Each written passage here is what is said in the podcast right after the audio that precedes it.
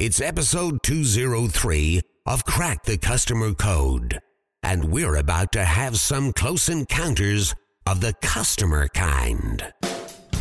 Well, Jeannie, are you B2B or are you B2C? I'm B to E. B to everybody? Yes. Well, it's funny. Uh, you know, I've noticed because we've talked about B2B before and we throw this term around, but, you know, as I mentioned in Be Your Customer's Hero, beyourcustomershero.com, uh, jargon is a wall between you and your customer. So let's be clear that we're talking in this little tip about business to business customer service and is it different from business to consumer customer service? And how can we make sure that despite the differences, we're delivering the best possible service? So, we're going to look at what some key things to remember in terms of how B2B relationships may differ. That's right. And the first thing we want to mention is how in B2B customer service, if that's what you want to call it, what you really have to remember is that um, getting accurate feedback is not necessarily an easy thing in B2B relationships. And I think we've come to assume that it's not always an easy thing in B2C relationships. But sometimes in B2B relationships, what happens is you've created these long term personal connections with, let's say, an account manager at a firm. And it gets harder and harder to share accurate feedback, to share hard feedback, to share emotional things that you wouldn't say to a friend um, about the service that you're receiving.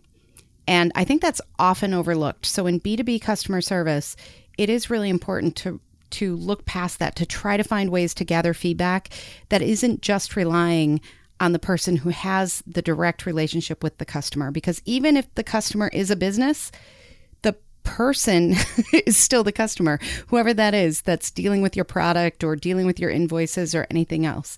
So, you know, B2B is not just about faceless organizations, it's about people too. Well, exactly. And what happens in that personal relationship is that you get the call one day because you think everything's wonderful because your relationship with Bill or Ted is wonderful. And mm-hmm. Bill calls you and says, Ah, sorry, I wish I could have kept the account, but yeah, everybody uh, really has been unhappy with the service. I fought for you. And boom. Yep. Hammer and meanwhile, dropped. they've been talking to your competitor for six months right. and you had no idea. so, one of the ways to account for that bias is to try to get accurate feedback. And one way to do that is to bring in a neutral third party, somebody who can sort of assess the situation more objectively. Uh, and you can mm-hmm. also have someone reach out to other people, even the CEO or another representative from the company. So ask them how happy they are with the relationship, how happy mm-hmm. they are with the service, and go past your buddy Bill. Exactly. And I think if we flip that on its head and we talk about what if you're on the other side of that relationship? What if you are the vendor, the person, the business who's actually selling into these businesses?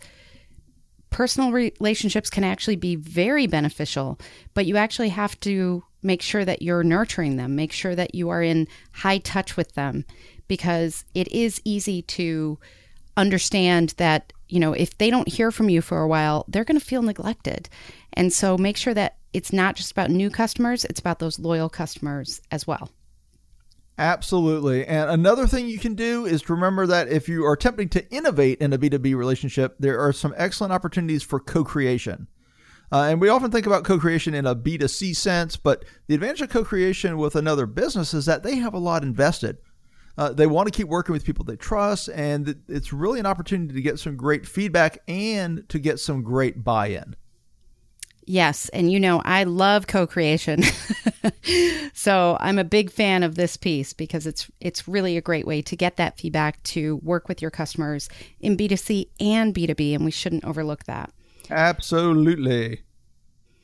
So, I guess in summary, what we're saying is it's not all that different. You just have to look for how the relationships could lead to problems that might be unique to B2B or unique to B2C. But accurate feedback and regular high touch, that's a great way to, to connect with customers wherever you are. And don't forget to try to co create because you'll make Jeannie happy. And you made us happy by being here with us today. So thank you so much for listening to Crack the Customer Code. We are a proud member of the C Suite Radio family. If you like C Suite Radio, then check out C Suite TV and watch in depth interviews with business content for C suite leaders and entrepreneurs. And it's all on demand. Get insider secrets by going to csuitetv.com. And make sure you learn more about Adam at customersthatstick.com. And make sure you connect with Jeannie over at 360connext.com. That is E-X-T. Until next time, take care of yourself. And take care of your customers.